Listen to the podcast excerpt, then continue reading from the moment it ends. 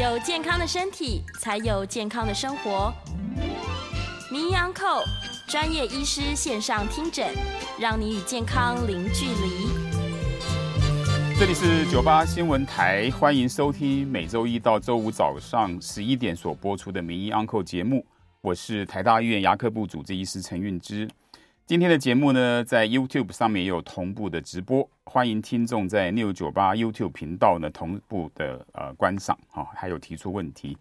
那在半点过后呢，我们会接听大家的 call in。那我们先呃预告一下 call in 电话是零二八三六九三三九八零二八三六九三三九八。那我们今天要讨论的题目的主题叫做非齿源性牙痛，好，非齿源性牙痛这几个字听起来有一点点怪怪的，我想大家应该不是。一开始可能想这不是很常用的字，或者是到底是讲哪几个字？我想所谓的非齿源性牙痛啊，就是在临床上面有一些病人呢，他到我们的门诊来，他们所抱怨就是，哎，医生，我有一些我我的牙齿好像有牙痛啊，或者是牙周的疼痛等等。可是仔细去看了一下呢，会发现他的牙齿或相关的构造其实没有问题。所以那这样的牙痛呢，就很明显，它的来源不是从牙齿来的。那我们就称这种牙痛称为叫做非齿源性牙痛啊，非齿源性牙痛。那在我的门诊里面，其实我常常在帮呃，不仅是我们科里面的同仁，因为我也常常是在帮呃很多牙医界的朋友，好，在解决这方面的问题。因为要去诊断，正确诊断出这些非齿源性牙痛它的来源。好，第一个，首先它是不是非齿源性牙痛？然后第二个，它要找出它的来源，并且解决它。不见得每个病人都这么容易可以达成哈。那在过去，呃，牙医界或者一般民众比较不熟悉这个观念的时候，其实呃，会有一些被误杀的牙齿哈，就是觉得牙齿这个，呃，找不出原因，可是啊，不然我们就试试看做点什么事哈，比如说钻个洞啦，或者是把它拔掉。那在荧幕上各位可以看到有一串我自己写的一个故事哈，那这事实上是。我自己亲身经历的病人，好，他大概在七八年前所看到的。那这是一个五十几岁的女性病患，哈，那这个病人呢，她接受了左上跟右上第二颗大臼齿的根管治疗。好，我想根管治疗，各位听众或观众应该清楚，哈，就是如果牙齿蛀牙蛀到一个比较深的位置，那有些感染源跑到牙齿这个牙齿里面，好，这些感染源可能会。透过牙根的根管跑到身体里面，造成感染，对身体产生伤害。所以在这种这种情况底下呢，哈，我们事实上可以去把整个根管冲呃清干净，然后去把它充填起来，让外来的口腔里面的细菌不会进到我们的身体里面，这叫根管治疗。那这个就这病人呢，他做完根管治疗到到我的门诊来哈，中间经过大概有三四年的时间。那这三四年的时间，其实这两颗做根管治疗牙齿还是一直都不舒服啊。那当然，我想一般的这个牙科同仁，如果说今天碰到一个病人，他根管治疗做完还在痛啊，基本上第一个一定一去就去思考是不是根管治疗没有做好啦，哈，或是诊断不对，还有别颗牙在痛等等等等。所以有不同的医师哈，他提出不同的见解、不同的建议。那他期间也问过很多不同的医师的意见哈，所以他看过有六七个医生，他事实上也有医师也帮他重新做过再一次的根管治疗。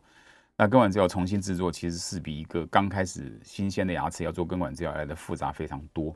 因为要把旧的充填物拿出来再清干净等等，确实不是一个很容易的状态。可是即使重新做过治疗之后啊，病人还是觉得这个牙齿都在痛，没有办法解决。然后一直到他看的最后一个医生，好，医生就跟他讲说啊，已经都重新治疗，别的医生重新治疗了，我们又找不出问题，而且呃，一般来讲，在根管治疗做完的牙齿。牙齿本身的结构变得比较脆弱哈，一般都会建议是不是到时候都最好可能需要做一些牙套去保护。那牙套保护要花很多钱在上面。那很清楚就是，如果这牙齿本身还在痛，就投资了一笔钱去做个假牙，结果上病人也不敢咬，那这个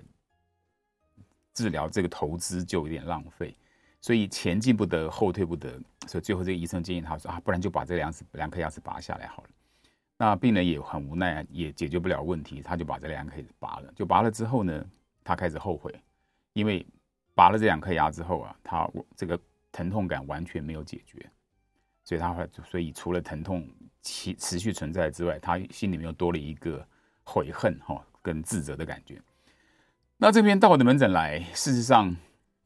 我经过了一些检查哈，因为我平常这种这方面的经验理解比较多，所以事实上它是所谓的由咀嚼肌疼痛所紧绷所引发的非齿源性牙痛。好，它就是在呃太阳穴附近，这个叫颞肌。它的颞肌这个地方，好，肌肉比较紧绷，然后我们透过了一些处理，把颞肌的肌肉放松了以后，这个很快的时间，病人这两颗牙齿的不舒服就解决了。哈，很可惜，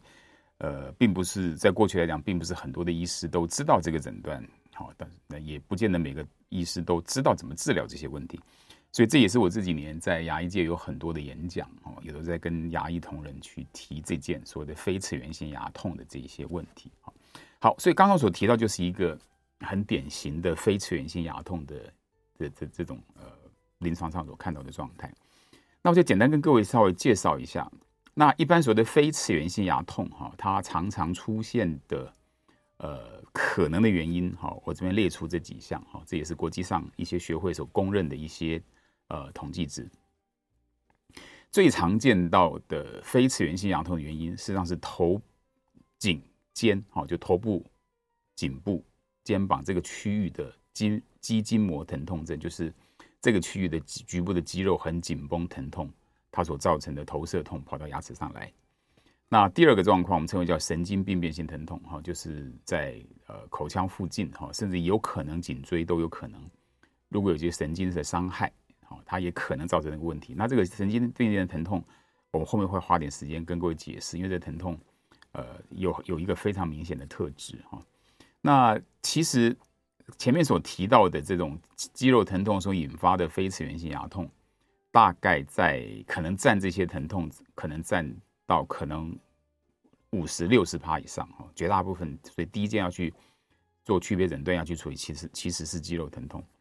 那再来可能有十几 percent 是神经病变性的疼痛啊。所以这两个疼痛基本上就已经可以解释了七八成左右的这些病人。那接下来就比较复杂，以后也也也比较少见哈。哦，后有种叫做神经血管性牙痛，这个我们后面会提哈。这个其实跟一般所谓的偏头痛有点像，我们后面会稍微提一下下。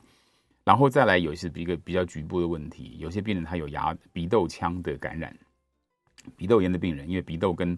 上颚的后牙区很接近哈，所以有些鼻窦不好的病人，他也可能。会造成一些上颚后牙区的牙痛。那再来一个跟身体健康比较有关系的东西，就是所谓的狭心症、心绞痛啊。当这个冠状动脉这个狭窄、缺氧的时候啊，会造成胸闷疼痛的状态。那心绞痛它所发发生的这些疼痛的部位，有时候也跟下颚很接近。好，这后面后面都会稍微再提醒大家一下。那再一次所谓的心因性牙痛，这个从名词上就可以看得很清楚，这是这个疼痛其实。你完全找不到原因，这这完全是病人他你说想象出来的哈，这样好像有点变成说把病人想得太疯狂哈。可是确实有一些状况是如此的，我们会再稍微谈一下下，因为心因性就是说情绪啊心理学的影响，我认为所谓的纯粹心因性真的是一个比较少见哈，就是所有疼痛都是想象凭空想象出来的。那其实有很多心理性情绪性的影响，是你本来就具有某种疼痛啊。然后，这当你情绪影响的话，会让疼痛变得更复杂、更难处理。我想这个是就不就不能体为叫做心因性啊。最后一个东西就是有些其他的问题哦。那这个呃，我我想可能我先稍微把这个其他里面的裂牙稍微把它提前讲一下，因为事实上有一些真的这些牙痛，它真的是牙齿痛，可是呢，这个牙痛本身你很难找到它的诊断。那在临床上，我们去诊断这些疼痛里面，牙痛里面最困难的一个诊断，就是所谓的裂牙哈，就是牙齿裂开了哈。它可能是从牙冠上面裂，它也可能从牙根上面裂。那如果这个牙齿刚刚开始裂的时候，并没有裂的裂痕没有很明显，然后你拍 X 光看不到哦，临床检查你也不确定那个裂的痕迹有多少。例如说很多这个裂，它只裂在珐琅质，好，基本上它并没有往下裂。你这个情况你也很难讲，它是不是会有是有疼痛哈，所以牙齿裂是一件非常难诊断的的情况。所以我临床上我也碰过那种非常非常复杂的病人，那个疼痛的病人，可是最后有一天那个牙齿裂裂到后来，它真的裂成两半了，已经确定是裂牙了哈。然后把牙齿拔掉之后，哎，所有的疼痛居然就缓解了。所以我想这个我们就是稍微从稍微在谈这些非全息牙痛的这个进进一步的解解释之前，哈，我们先把这个后面所提到的裂牙，哈，就是它本身事实上是真正的牙痛，只是在诊断上面它有很大的困难，就先稍微提出来一下，好。那接下来我们从这张图哈，这个大概是各位在网络上面如果去查所谓的肌筋膜疼痛症，大概类似这样的图哈，就会常常看到。那事实上，这种肌肉疼痛的这种肌筋膜疼痛，它所发生的部位，在全身所有的肌肉都可能发生哈。但哦，毕竟是牙科医师，所以我只关心它在脸部会影响到脸部的这些疼痛的肌肉，好，所以有包括在本身在脸部上的肌肉。也后面会提到，包括在这个呃肩颈它疼痛的时候，可能影响到脸部的这些肌肉，会稍微提一下下。那各位先看到在这个图上面呢，像左边的话哈，就是我们所谓腮帮子，这个叫做嚼肌哈，咀嚼的嚼肌。如果各位把你的手指都放在腮帮子上面，你用力去咬，会发现咬下去的时候呢，你整个手会感受到底皮肤底下有一块东西会隆起，好，放开的时候它会消下去。这就是我们吃东西最主要力量的来源，就是这块嚼肌。那在这个图上，各位可以看到有打叉叉，好，跟有红色区域的，就表示叉叉的部分是表示这个紧绷的位置如果发生在这个地方，然后呢，红色的部位呢，就是会告诉你，就是病人很有可能会感受到疼痛的区域。所以最明显，各位可以看到很清楚，哈，就是像在左边。A、B、C 的 B 图里面，哦，当他在这个咀嚼肌比较下方的地方，这边如果疼紧绷疼痛起来，病人会觉得下颚的臼齿区，好，好像牙痛的感觉，啊，那比较上位的地方，你可能会觉得好像是这个呃上颚的后臼臼齿区比较会痛疼痛，甚至是在颧骨附近都有可能疼痛，有些疼痛甚至可能会跑到眉这个眉毛附近，好，跑到顎关节附近，所以临床上我们处理有些病人来发现，觉得顎关节好像附近很不舒服。很多人都第一个怀疑是关节本身有问题，哦，所以事实上不见得一定是哈。那当然，为什么会产生这个肌肉紧绷疼痛，这是另外一个很大的故事，以后有机会再慢慢谈。那从右边这个图就会看到哈，这个在这个太太阳穴这个附近有一个扇形的区域，这是另外一块很大的肌肉，叫做颞肌哈。那颞肌疼痛紧绷的话，有很多病人可能会跑到上颚前牙区的不舒服。所以临床上，当有些病人来找我哈，从各个不同地方。转转接过来去诊断某些很难确定诊断的牙痛的时候，我第一个大概都会从过去的这些书本上他们所提出来的统计，会让我知道大概哪些部位啊，这个可能是疼痛来源，就要先排除。那事实上，像这个图的左边这个哈，就是在腮帮子的内侧有一条叫做内翳肌啊，这也是咀嚼肌的一条。像内翳肌基本上它是比较深处的肌肉。当这个肌肉痛起来，各位可以看到，在左图的右半段，会发现到它在整个脸部、耳朵内侧深处的地方，会有一些弥漫性的不舒服。哈，那很多病人来，他就跟你说：“医生，我一直觉得耳朵周围不舒服。”哈，在深处的地方，甚至呃有一些证据显示，从解剖构造上面来看，当这条肌肉如果真的因为紧绷功能比较不好的时候，它甚至有可能会连带影响到周边肌肉的功能，而那个肌肉的功能是在把管控耳朵内部内外压力一致的那条耳咽管的这个开闭，所以有些病人这个肌肉紧绷起来，到最后出现耳朵闷闷的，哈，甚至带点耳鸣等等的状态，也都是有可能的，哈。那右边这个图就发现有很多这些肌肉都是比较偏在啊这个呃颈椎。啊，它的侧边、它的后方，或者是肩膀的部位，那这些地方如果痛起来，哈，有很多的地方，哈，大会出现在，例如说太阳穴附近，哦，甚至有些可能会发生在这个像是后牙区，哈，这不管上颚还是下颚的臼齿区，我临床上就有相对比较少比例的病人，真的也是这种非次源性牙痛，我们找了半天找不出原因，就后来哎发现他的肩颈一些肌肉紧绷。找出一些问题来，最后把肌肉这些放松放松一下，哎，居然那个牙痛就不见了啊！所以这就是所谓的呃，由头颈肩的肌筋膜疼痛症所引发的这种投射痛，会让大家怀疑它是牙痛啊。这是非次源性牙痛最常见到的原因啊。所以我刚说过，可能占五十到六十 percent 以上。所以一般来讲，我如果有收到一些转诊，我要看这些治疗后哦，或者是找不到原因，或者是治疗后出现这些牙痛一直无法解决的，我一定会先从肌肉疼痛上面去啊去做这些呃寻找诊断跟处理。好，那接下来呢，我们来谈一下这个造成这种呃非全性牙痛的另外一个常见的原因哈，我们称这叫做神经病变性疼痛哈。所以各位知道这个。神经系统它生理学上的基本功能呢，就是去察觉危险，好察觉风险，然后呢，它要把这些不快乐的、好不好的这些刺激，经过神经电的传导到脑里面，好告诉我们身体，这是一个不好的感觉，所以身体会给我们跟跟我们讲这是一个痛，好多痛，然后还要清楚的定位这个不不好的地方在哪里，我们身体要去做一些反应。而且在正正常的神经系统呢，例如说我们今天去压一个神经，哈，用力压压到这个力量一定要大到某一个门槛，超过这个门槛以后，这个神经它才会发作。可是有很多情况就是神经本身受伤了，受伤了以后呢，要么就是他没有办法，他失去了这种精准定位的功能，啊，不然就是我刚刚所提过这个刺激的门槛值它会下降，好，变成说你平常。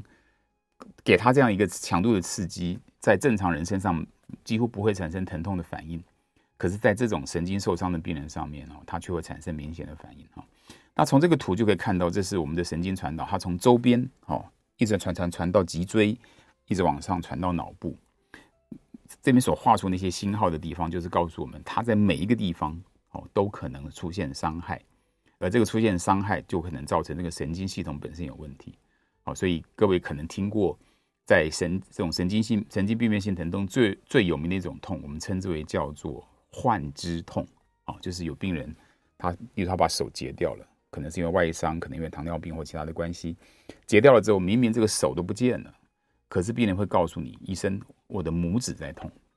这就是刚跟各位各跟各位讲，就是神经本身系统受了问题以后，他连这种精准定位的能力都搞混乱了啊。那另外一个状况就是。这个神经本身，你要去能够引发它反应的这个门槛降得很低很低。右边我写了一个小小的文字哈，这也是临床上实际看到的病人，是我们医院这个好几年前牙周病科的一位这个研究生哈，他他带这个病人来找我。这个病人是一个五十几岁的病患啊，那他在半年来找我的半年多前呢，他接受了左下哈左下臼齿区的牙周翻瓣手术，就是各位应该很多人会知道。在牙周病科，他们有时候，呃，清洁牙齿哈，不光只是手工清一清之外，他们有时候要做一些深部的清洁，他们要把牙肉翻开，把里面清干净，甚至或者是手术做植牙手术，把牙肉翻开，骨头里面钻个洞，然后把这个呃植牙这个螺丝锁进去。结果这个病人呢，做完这个翻瓣清洁手术完以后啊，哎，伤口复原的很好啊，这半年都没什么问题。可是当病人吃东西的时候啊。如果吃吃饭这个饭团呢、饭粒或者一些菜渣碰到那个原来手术的部位的时候啊，就会产生很严重的剧痛。那我前面跟各位讲过，正常情况下的神经有一个超要超过一个门槛，这个神经本身才会有有反应。它这个状况就是它因为这个神经受伤，它的那个神经要要产生刺激的门槛降得非常非常低，低到什么程度？好，它连食团。好吃吃东西的时候，一些食物的渣渣，光是碰一下这个手术的部位，它就痛得会跳起来。所以临床上事实上还有没有一些这种我们称为神经病变性疼痛的例子？其实很多啊。各位你们应该听过一个疼痛叫做疱疹后神经炎，啊，就是疱疹就是所谓这个一种特别的疱疹病毒，好，就一般民间所谓的蛇妖哈，那基本上就好像或者胚爪有没有？就是那个很多水泡。会绕着身体，在这个神经的这个这个分布的方向会去长。那是如果你身体多半发生在免疫力比较弱的病人身上哈，然后呢，当这个水泡复原到一个程度，就等于说慢慢在复原的过程当中，很多病人会经历一个非常痛苦的状态哈，就是这些呃长水泡的，因为我刚说过，这些水泡都是沿着神经在长的。所以这个病毒长在神经上面的时候呢，事实上它已经把这个神经的呃这些周边的神经，它已经伤害了。所以伤害的结果呢，好，这个神经本身它那个你要去产生疼痛反应的那个门槛数值，降得非常非常低，低到有时候你轻轻碰一下都不行。所以像有些这样的病人，他可能穿衣服都要很小心啊，光是衣服这么轻微的一个力量碰到那个呃长蛇腰的部位哈，他就可能会痛得受不了。所以，例如说，在我我在念书的时候啊，我就记得在课本里面有提到，因为这种疱疹呢，它也可能长在身上任何的地方，比如说在脸上，像有些病人很不幸，他长在三叉神经的第一个分支，这个分支的部位大概在眼角，在额头这个地方。我记得那时候课本就有提到，他的描述描述的非常生动啊，他就说，如果是三叉神经的第一个分支出现这种疱疹或神经痛的话，病人可能会出现什么问题呢？他不敢吹风。他不敢梳头，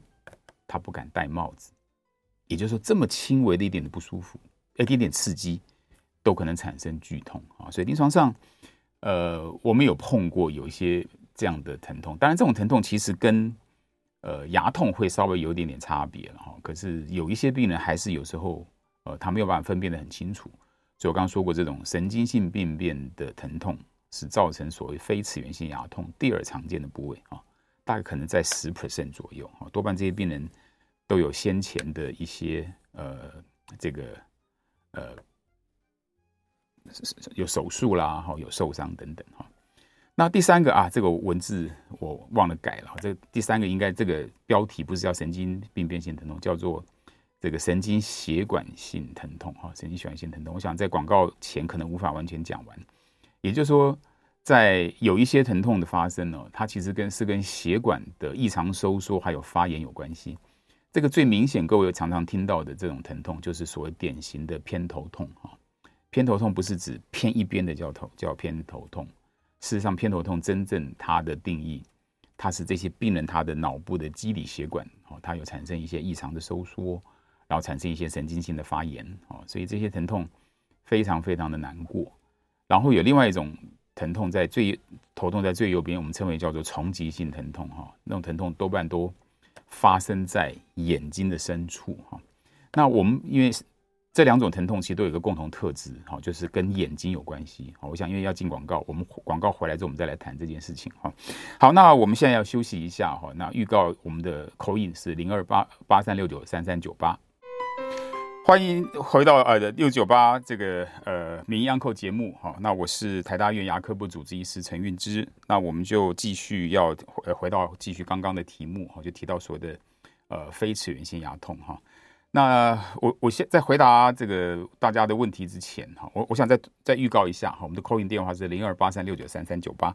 那在 YouTube 上面有有问题，不过我想在呃回答问题之前，我们还是回到刚刚跟各位提到的是所谓的神经血管性疼痛的一简单再跟各位报告一下。那我觉得神经血管性疼痛啊，这种它所造这种同样这个机制所造成的牙痛，其实在我临床经验里面哈，最常碰到可以协助做一个诊断的一个方式呢。其实就是这个疼痛发生的时候，好，多半病人会有一些不由自主在眼睛上面的反应哈。那就像我们所谓的偏头痛，偏头痛最常听到的就是有些病人他会出现一种先驱症状哈，就是偏头痛要发生之前，他就眼睛可能会看到一些特别的闪光啊，或者是一些特别的符号哈。然后呢，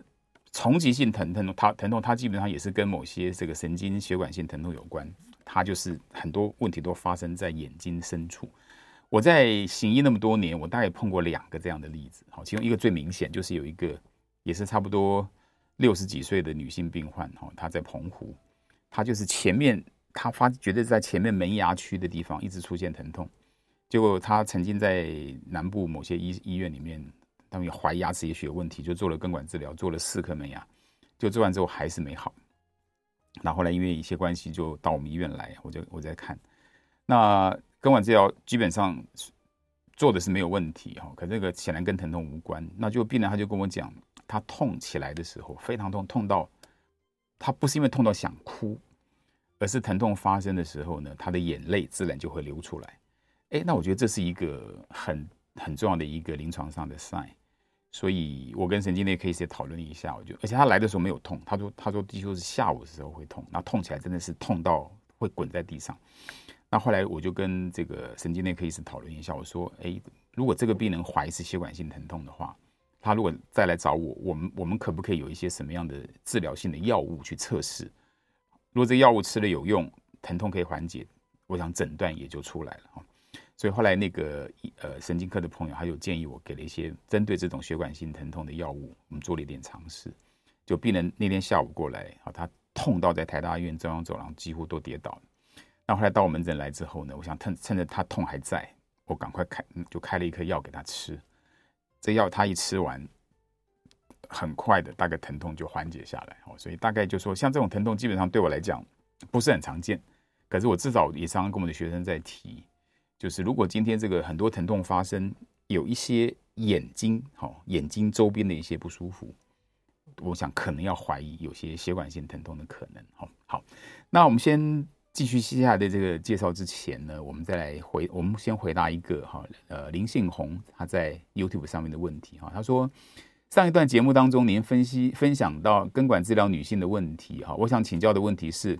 牙齿拔了就没有复原的机会。虽然齿源性牙痛不容易诊断，但是如果真的是这个原因，不小心把拔掉的牙就牙齿拔掉就很可惜。所以在您的临床经验上看，一般的患者该怎么跟医师配合，避免拔掉可以不必要拔的牙？这当然是很很难回答了哈。不过我是觉得真正需要去拔掉的牙齿，当然就是感染非常厉害啊，特别是牙周。感染的很厉害，然后不然就是牙齿本身内部蛀的结构很糟很糟。如果你看到说像这种结构性或者是周边的条件都不够好，我想基本上拔这样的牙你大概也不会心痛。那我是觉得很多的事情就是说，当医生要帮你拔牙，好或者甚至是啊别别人没有那么大的事情，就是要帮你修牙，他觉得说你今天这个牙齿疼疼痛可能跟所谓咬合不好有关啊，要去帮你修修看。我认为，凡是去做这种不可逆的治疗之前，我觉得都要跟医师好好讨论一下。那我是觉得，总是这个社会有很多的医生可以去寻求第二意见。哈，虽然说前面的例子他已经寻求了第六、第七个意见，啊，很可惜，就是呃，我所提到这个非齿源性牙痛的这种这样的，或者从肌肉来的这些疼痛，确实在过去几年，在早几年，哦，事实上在台湾的牙医界。知道的并不是很多哦，所以这也是我一直觉得我这几年花很多的时间在呃牙医界的各种场合，或或或者包括例如说今天在六九八这样的一个频道里面，我就是很愿意的，就是像我们牙医界的同仁哦，也跟一般的民众要去做一个很清楚的这样的一个介绍啊。所以我想，呃，凡是你的牙科医师要帮你做一个不可逆的治疗之前啊，例如说你把牙齿修去调整。或者是呃要去拔牙，我想很多的东西总是多问一下哦，就是很多事情确定它真的是一个完全无解的状态，哦，然后再来考虑拔牙。我想确实就像刚刚我所说的，那个病人事实上拔了牙齿之后，疼痛完全没有改变，他当下的心情是什么？就是心里面觉得很恨、很很罪恶，或者是很气愤，因为我我想这样的一个状况，哦，其实能够避免就尽量避免。好，所以这也是临床上面。我常常在呃，我就说我我最近我愿意花很多的时间在不同的场合哈，对牙医同仁也好，哦，对于这个一般民众百姓大众也好去做的牙科卫教啊，我想这也是我主要的一个很重要的目的啊。好，那接下来我们再来谈这个造成所谓的非齿源性牙痛的另外一个常见到的这个状态，就是鼻窦病变哈。那这个就基本上就相对来讲是一个会比较容易诊断的一个可能性哈。那各位知道鼻窦腔就是我为什么这鼻窦腔是很有趣的状态，就是各位知道，如果我们的头哦，它是一个实心的骨头啊，当你已经装了我们的脑袋啦、我们的眼睛啊这些东西，然后其他地方全部是实心的话，我们的头骨会变得非常非常的重。当头很重的时候呢，我们的颈椎、脖子各方面就会受到很大的影响哈。那所以在我们的发展过程当中、演化过程当中呢，在我们的头骨就会有一些相对来讲比较不重要的位置呢，它就会慢慢变空哦，去减少一下我们头部的重量。那这个部分就所谓的鼻窦腔哦，我们有三对鼻窦腔，那最常见到的鼻窦位置就是在我们的上颚上面哦，大概在我现在所指的这个位置哈。那现在各位在荧幕上面所看到的这一张呢，这叫我们我们称为叫做全口二摄影哦，就是牙科里面几乎每个诊所都会有的东西。那就是很快的，就是几很大概十几十十秒钟左右的时间，有一个有一个机器在你旁边转一下，然后在 X 光机里面，然后你很快可以把我们的头展成一个平面的方式去看。那事实上呢，在这个呃我们的牙齿的上方哈，在 X 光里面比较空的的的部位，比较软的部位，在 X 光上面会是黑色的哈，比较硬的部部位，比较实心的地方会是黑白色的。那事实上，我们就会从这个影像上面哈，如果说这个鼻窦腔里面很干净，就会看到鼻窦腔是一个很干净黑黑的一块区域。那如果说今天鼻窦腔里面有化脓啊，哈，有一些这个慢性发炎造成它的一些黏膜增厚，我们就会看到那个鼻窦腔里面，哦，它是一个雾雾的状态，哦，等的一些情形。那事实上很有趣的东西就是鼻窦跟牙齿之间呢，有一个双向互相之间的影响，哦，有一些情况是，有些耳鼻喉科医师他一直处理病人的慢性鼻窦炎，哦，一直解决不了，就后来发现呢是。鼻窦腔底下的牙齿，哦，他的牙，例如他的牙根造成了一些发炎，然后这些发炎呢，因为它跟这个鼻窦腔关系很近，好，所以它就直接这些发炎就跑到鼻窦腔上面去，所以很多造成病人的鼻窦腔出现了一些感染啊，一直产生一些分泌物、浓鼻涕等等。那反过来来说，有些病人本身的鼻窦腔它发炎，好，特别是像台湾这种。湿度高哈，然后很多过敏源的地方，很多人因为过敏的关系造成鼻窦不舒服。当鼻窦本身有问题的时候，发炎感染的时候，也可能病人会觉得好像牙齿不舒服。所以其实我们牙科跟耳鼻喉科有很有趣的关系哈。我们常常有时候会开玩笑，就是我们跟耳鼻喉科是楼上楼上楼下的关系哈。特别他们在开刀房，外科医在开刀房里面常常开玩笑哈，因为。过去大致上的分类就是说啊，鼻窦以上啊，鼻这个算是耳鼻喉科管的哈，以下是牙科医师管的。可是事实上有时候有很多，就刚刚跟各位提到，有时候双向之间互相有影响，所以有时候耳鼻喉科会在开刀房跟我们的牙科说，哎，对不起啊，我们先到楼下走一走哈，他就到嘴巴里面处理一些东西。然后有时候我们牙科这边的口腔外科哈，也也会去去处处理一下鼻窦，就会跟他们开玩笑说，哎，我们到楼上走一走哈。那鼻窦。去检查鼻窦或怀疑，其实一个最简单的一个一个自我的检测，就是你低头。如果你鼻窦鼻窦腔里面有发炎，当你头低下来的时候，你会觉得整个鼻子里面是胀胀的，哈。那这大家就可以比较可以理解的，或者是当你很多鼻窦慢性有发炎的话，就容易有一些鼻塞啊、浓鼻涕等等的问题。所以鼻窦病变这是常见的事。我们回答一下一位这个呃邱 Tom 哈，他在。YouTube 上回答的问题，他说：“根管治疗有必要性吗？能否维持原来的牙齿而使用其他方法来治疗？根管治疗是有必要性的。一旦它的因为牙齿本身它中间是个空洞，里面有很多的神经血管，而这个空洞本身它一路会这个延伸到牙根，好，然后跟会因为很多的神经血管是从骨头里面透过这个空洞长到牙齿里面去的，所以如果有很多病人。”他可能因为蛀牙蛀得很深，已经蛀到这个空腔里面。那空腔里面一旦蛀进去之后，等于是我们的牙齿这个蛀的空洞，就成为我们的身体跟口腔之间的一个感染的通道啊。因为我们身体里面其实一个完整的免疫系统，起码像皮肤啊、黏膜各方面，都是去阻绝外界的病这个感染源跟身体之间直直接的接触。所以牙齿本身如果它是完整的状况底下，其实很多口腔，因为各位知道口腔里面的细菌非常多哈，口腔很温暖，然后营养丰富，所以嘴巴里面其实是一个微生物环境非常复杂的地方。有有人有有这样的统计，就是我们嘴巴里面随时可以分离出大概三百种以上各式各样不同的不同的细菌。所以如果今天因为蛀牙的关系，因为蛀牙本身也是细菌的感染，所以一旦它蛀牙蛀到我们的牙齿有一个空洞。而这个洞已经穿到牙齿这个空洞里面去，那外面的这些口水里面，哈，口腔里面的细菌就可能透过这个空洞穿到进到我们的身体里面。那如果当然，我们身体各个部位都有很好的免疫系统去做把关，哈，例如说它可能就会在牙周的周边，哈，这个我们的身体一些免疫系统会把它阻挡下来。可是如果说今天正好有些病人他呃身体一时的或永久性的免疫力比较差，那这样一个侵入到我们的牙齿牙齿里面的细菌，它可能就会在骨头周边散布开来。好，那散布开来严重的话，可能产生骨髓炎，好，甚至是这些感染源可能透过骨头里的血液循环进到我们身体里面去。啊，例如说，甚至造成什么？呃，因为因为很多的证据显示，口腔里面的某些牙周细菌。也可能容易哦，会产生这个心心内膜哈，心脏内膜发炎。所以事实上，这样一个呃蛀牙的感染，一旦蛀到够深的话，事实上它对身体的影响是很大的。所以根管治疗一旦做到那个程度，它是有必要的哈，它是有必要的。好，那我们要进一下，再进广告哈。那广告回来再继续我们的今天的题目，也接听大家的 call in 好，那我们广告后回来。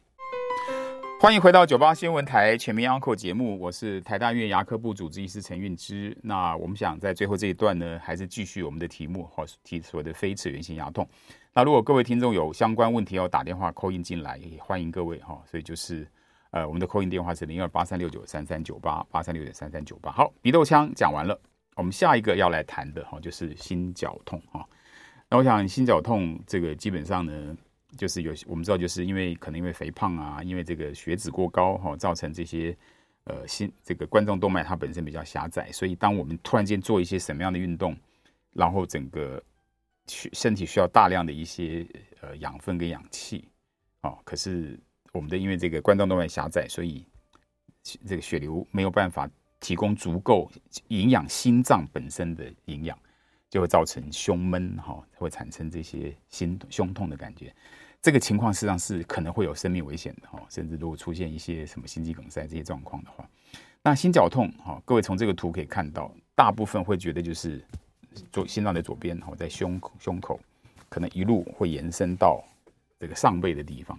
那我我在这个图上面特别有画了一个圈圈出来，这个圈圈就是我们下颚的位置，所以各位可以看到很清楚。事实上，在心绞痛发生的时候，有可能病人会觉得下颚这个地方会有点不舒服，甚至觉得好像是牙痛的感觉，所以有这样的要很小心。那心绞痛其实评估最最简单的一个评估方法就是休息会比较舒服，运动会变得恶化这个疼痛。所以而且这些病人多半都有一些三高的病史，好，所以如果有这些问题的话，请各位要多小心。那我们有一位吕小姐在线上，吕小姐你在吗？哎哎，你好，想请问一下，是。我现在这个牙齿，它好像有一两颗还是几颗，它有点好像手去给它扳，好像有点松动。我这个可以不要去拔，然后去根治吗？哦，好，谢谢。这个这个一定要先去检查一下就知道了。当你，例如说你 X 光看一看，如果说今天牙齿本身就是周边牙周发炎比较厉害。好，这发炎本身它会造成牙齿稍微摇动一下下，那这个时候你把发炎控制下来，它很可能就会比较稳下来。那如果说今天它这个这个牙周的破坏很糟很糟，糟到这个牙齿的地基已经都掏空掉了，那这种情况底下，很可能它就没有办法留下来。好，所以我就有时候大家呃早点面对它，好，不要逃避。像这种情况底下，我是觉得以现有的这些呃现在的一些牙科的科技，其实我是觉得如果它本身早发现。然后确实诊断下来，它不见得每一颗牙齿都要拔，所以大家要要要知道，其实，在牙医学里面，我们也是都是教导我们的学生哈，也是告诉自己，牙齿是天然牙齿最好哈，所以基本上是能我们我们没有那么喜欢拔牙哈，所以大家这个吕小姐，你你尽量放心哈。好，那我们继续，呃，我们见到这个这个好，我我们快讲完之后，我们再来回答在 YouTube 上面的问题。好，那心绞痛谈完之后呢？就是谈到其他哈，其他我这边提到三个不同的部分。第一个前面已经讲过，就是裂牙哈，就是牙齿裂开。我我我在前面已经跟我讲过，我觉得有这个要去诊断牙齿裂开这件事情，呃，因为疼痛的关系，牙痛类似牙痛的关系，要去诊断是不是有裂，要要去怀疑有没有牙齿裂开。可是要确定诊断有没有牙齿裂开，其实真的对临床工作上对我们来讲是一件很困难的事情哈，因为。牙齿有些一开始裂，它可能就是裂出一个缝，好，然后这个缝呢，基本上它可能，例如说它在珐琅质上面，哦，可是它有到底有没有裂到中间的象牙质，有没有裂到牙齿里面？所以有些如果说今天一颗好好的牙齿，我们就更麻烦哈。那如果说这个牙齿是你在牙齿上面有看到它有一些过去一些旧的补上去的材料，那至少我们可以在显微镜底下，哈，我们把一些旧有的材料把它挖一挖，哦，然后就看看这个牙齿在深部看一看，能不能看到一条更明显的裂缝，好，所以有时候。我刚前面跟各位讲，它不见得这么容易，它不见得那么容易。所以裂牙，也就是说，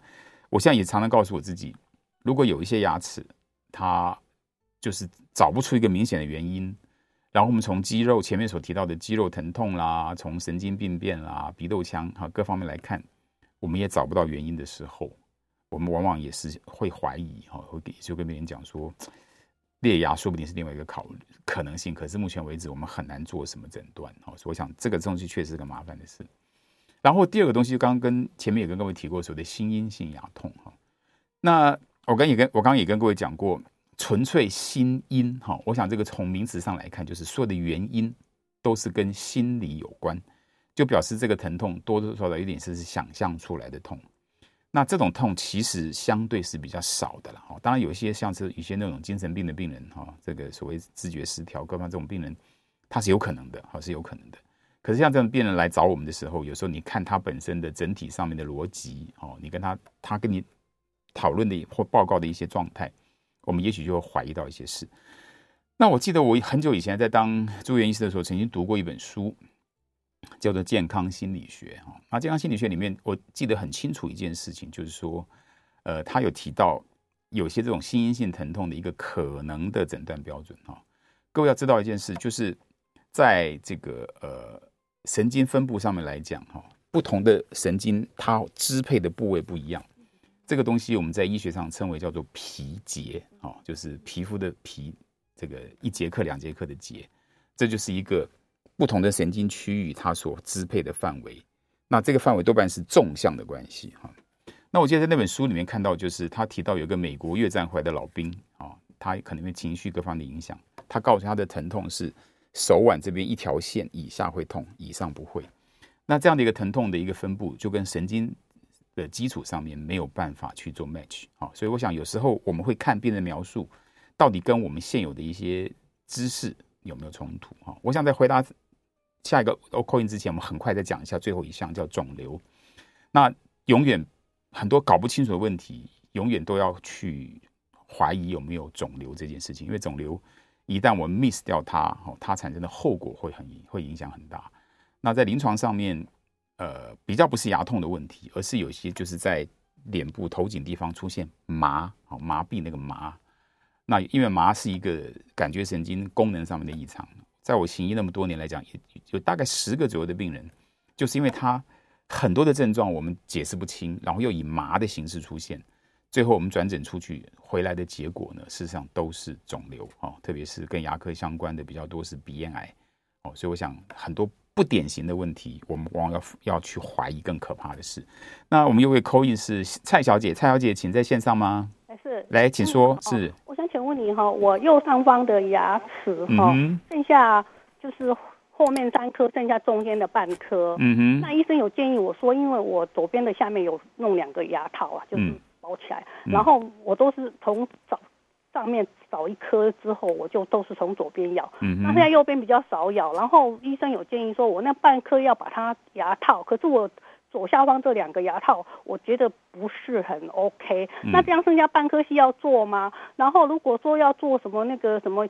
假假牙什么的，也两边都没有支撑，那请问应该怎么办比较好？好，谢谢。谢谢，我在线上听。我想你右上哦，只剩下某一颗牙齿的半颗，其他都拔掉。其实这个手剩下来的这个，我们要架桥哦，它的桥墩基本上看来是比较弱的。